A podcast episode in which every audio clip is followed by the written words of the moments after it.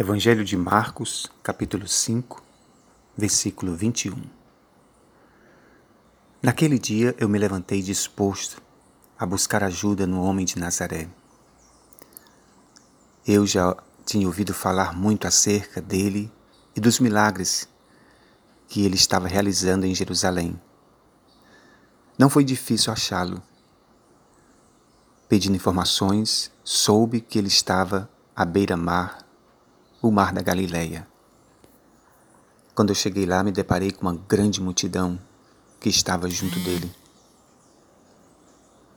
Prostrei-me aos seus pés e roguei-lhe, pedindo que fosse à minha casa, porque minha filha estava horrivelmente doente. Fiquei surpreso porque prontamente ele atendeu o meu chamado. E quando nós estávamos a caminho da minha casa, aconteceu algo maravilhoso que fortaleceu ainda mais a minha fé.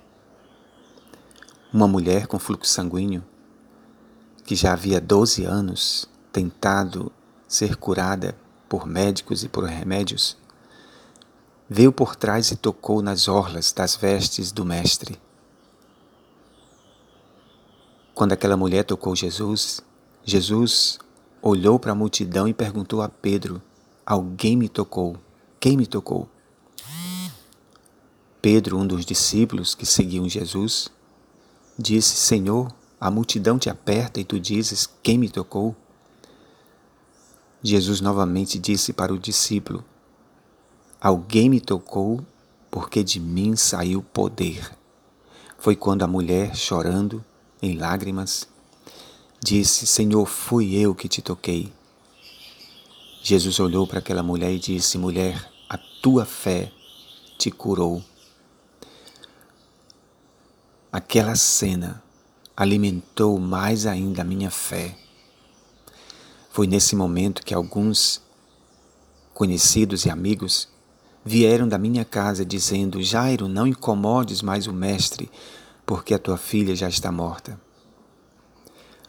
Aquela palavra dos meus amigos foi como um balde de água fria em cima de mim. Mas prontamente Jesus olhou para mim e disse: Jairo, não temas, crê somente. E seguimos viagem. Chegando lá em casa, Jesus olhou aquela multidão que estava na minha casa e mandou que eu solicitasse que todos saíssem e que ficasse apenas eu, minha esposa, ele, Pedro, Tiago e João. E assim fiz. Quando todos saíram, nós fomos para o quarto da minha filha, onde ela estava deitada, como que morta. Jesus se aproximou da minha filha, tocou na sua cabeça com as suas mãos e disse: Menina, eu te ordeno, levanta-te. Quando Jesus disse isso, a minha filha se levantou. A minha filha abriu os olhos, começou a falar, nos abraçou. Foi um momento maravilhoso, foi um momento de grande alegria para nós. Talvez a minha história seja parecida com a muitas, muitas histórias de outros. O milagre pode ser buscado nós temos que buscar o milagre. Buscar o milagre na pessoa certa. Nós temos que insistir no milagre. Quando aqueles meus amigos disseram para eu não perturbar mais o Mestre, com certeza, se Jesus não tivesse insistido comigo, alimentando a minha fé, eu teria voltado dali mesmo. Mas precisamos ouvir de Jesus a sua palavra, não temas, mas crê somente. Por fim, eu aprendi de toda essa história que aconteceu na minha vida que há pessoas que nos atrapalham, que há pessoas que, por mais boas intencionadas que sejam ou estejam, elas nos atrapalham a recebermos os nossos milagres, a recebermos bênçãos nessa vida.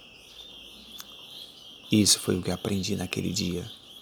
Que o Deus poderoso, use esse testemunho da minha vida de Jairo para fortalecer a fé de muitos e saber que em Jesus nós podemos ser mais do que vencedores e ver o milagre acontecer diante dos nossos olhos. Que o Deus poderoso nos abençoe e nos guarde.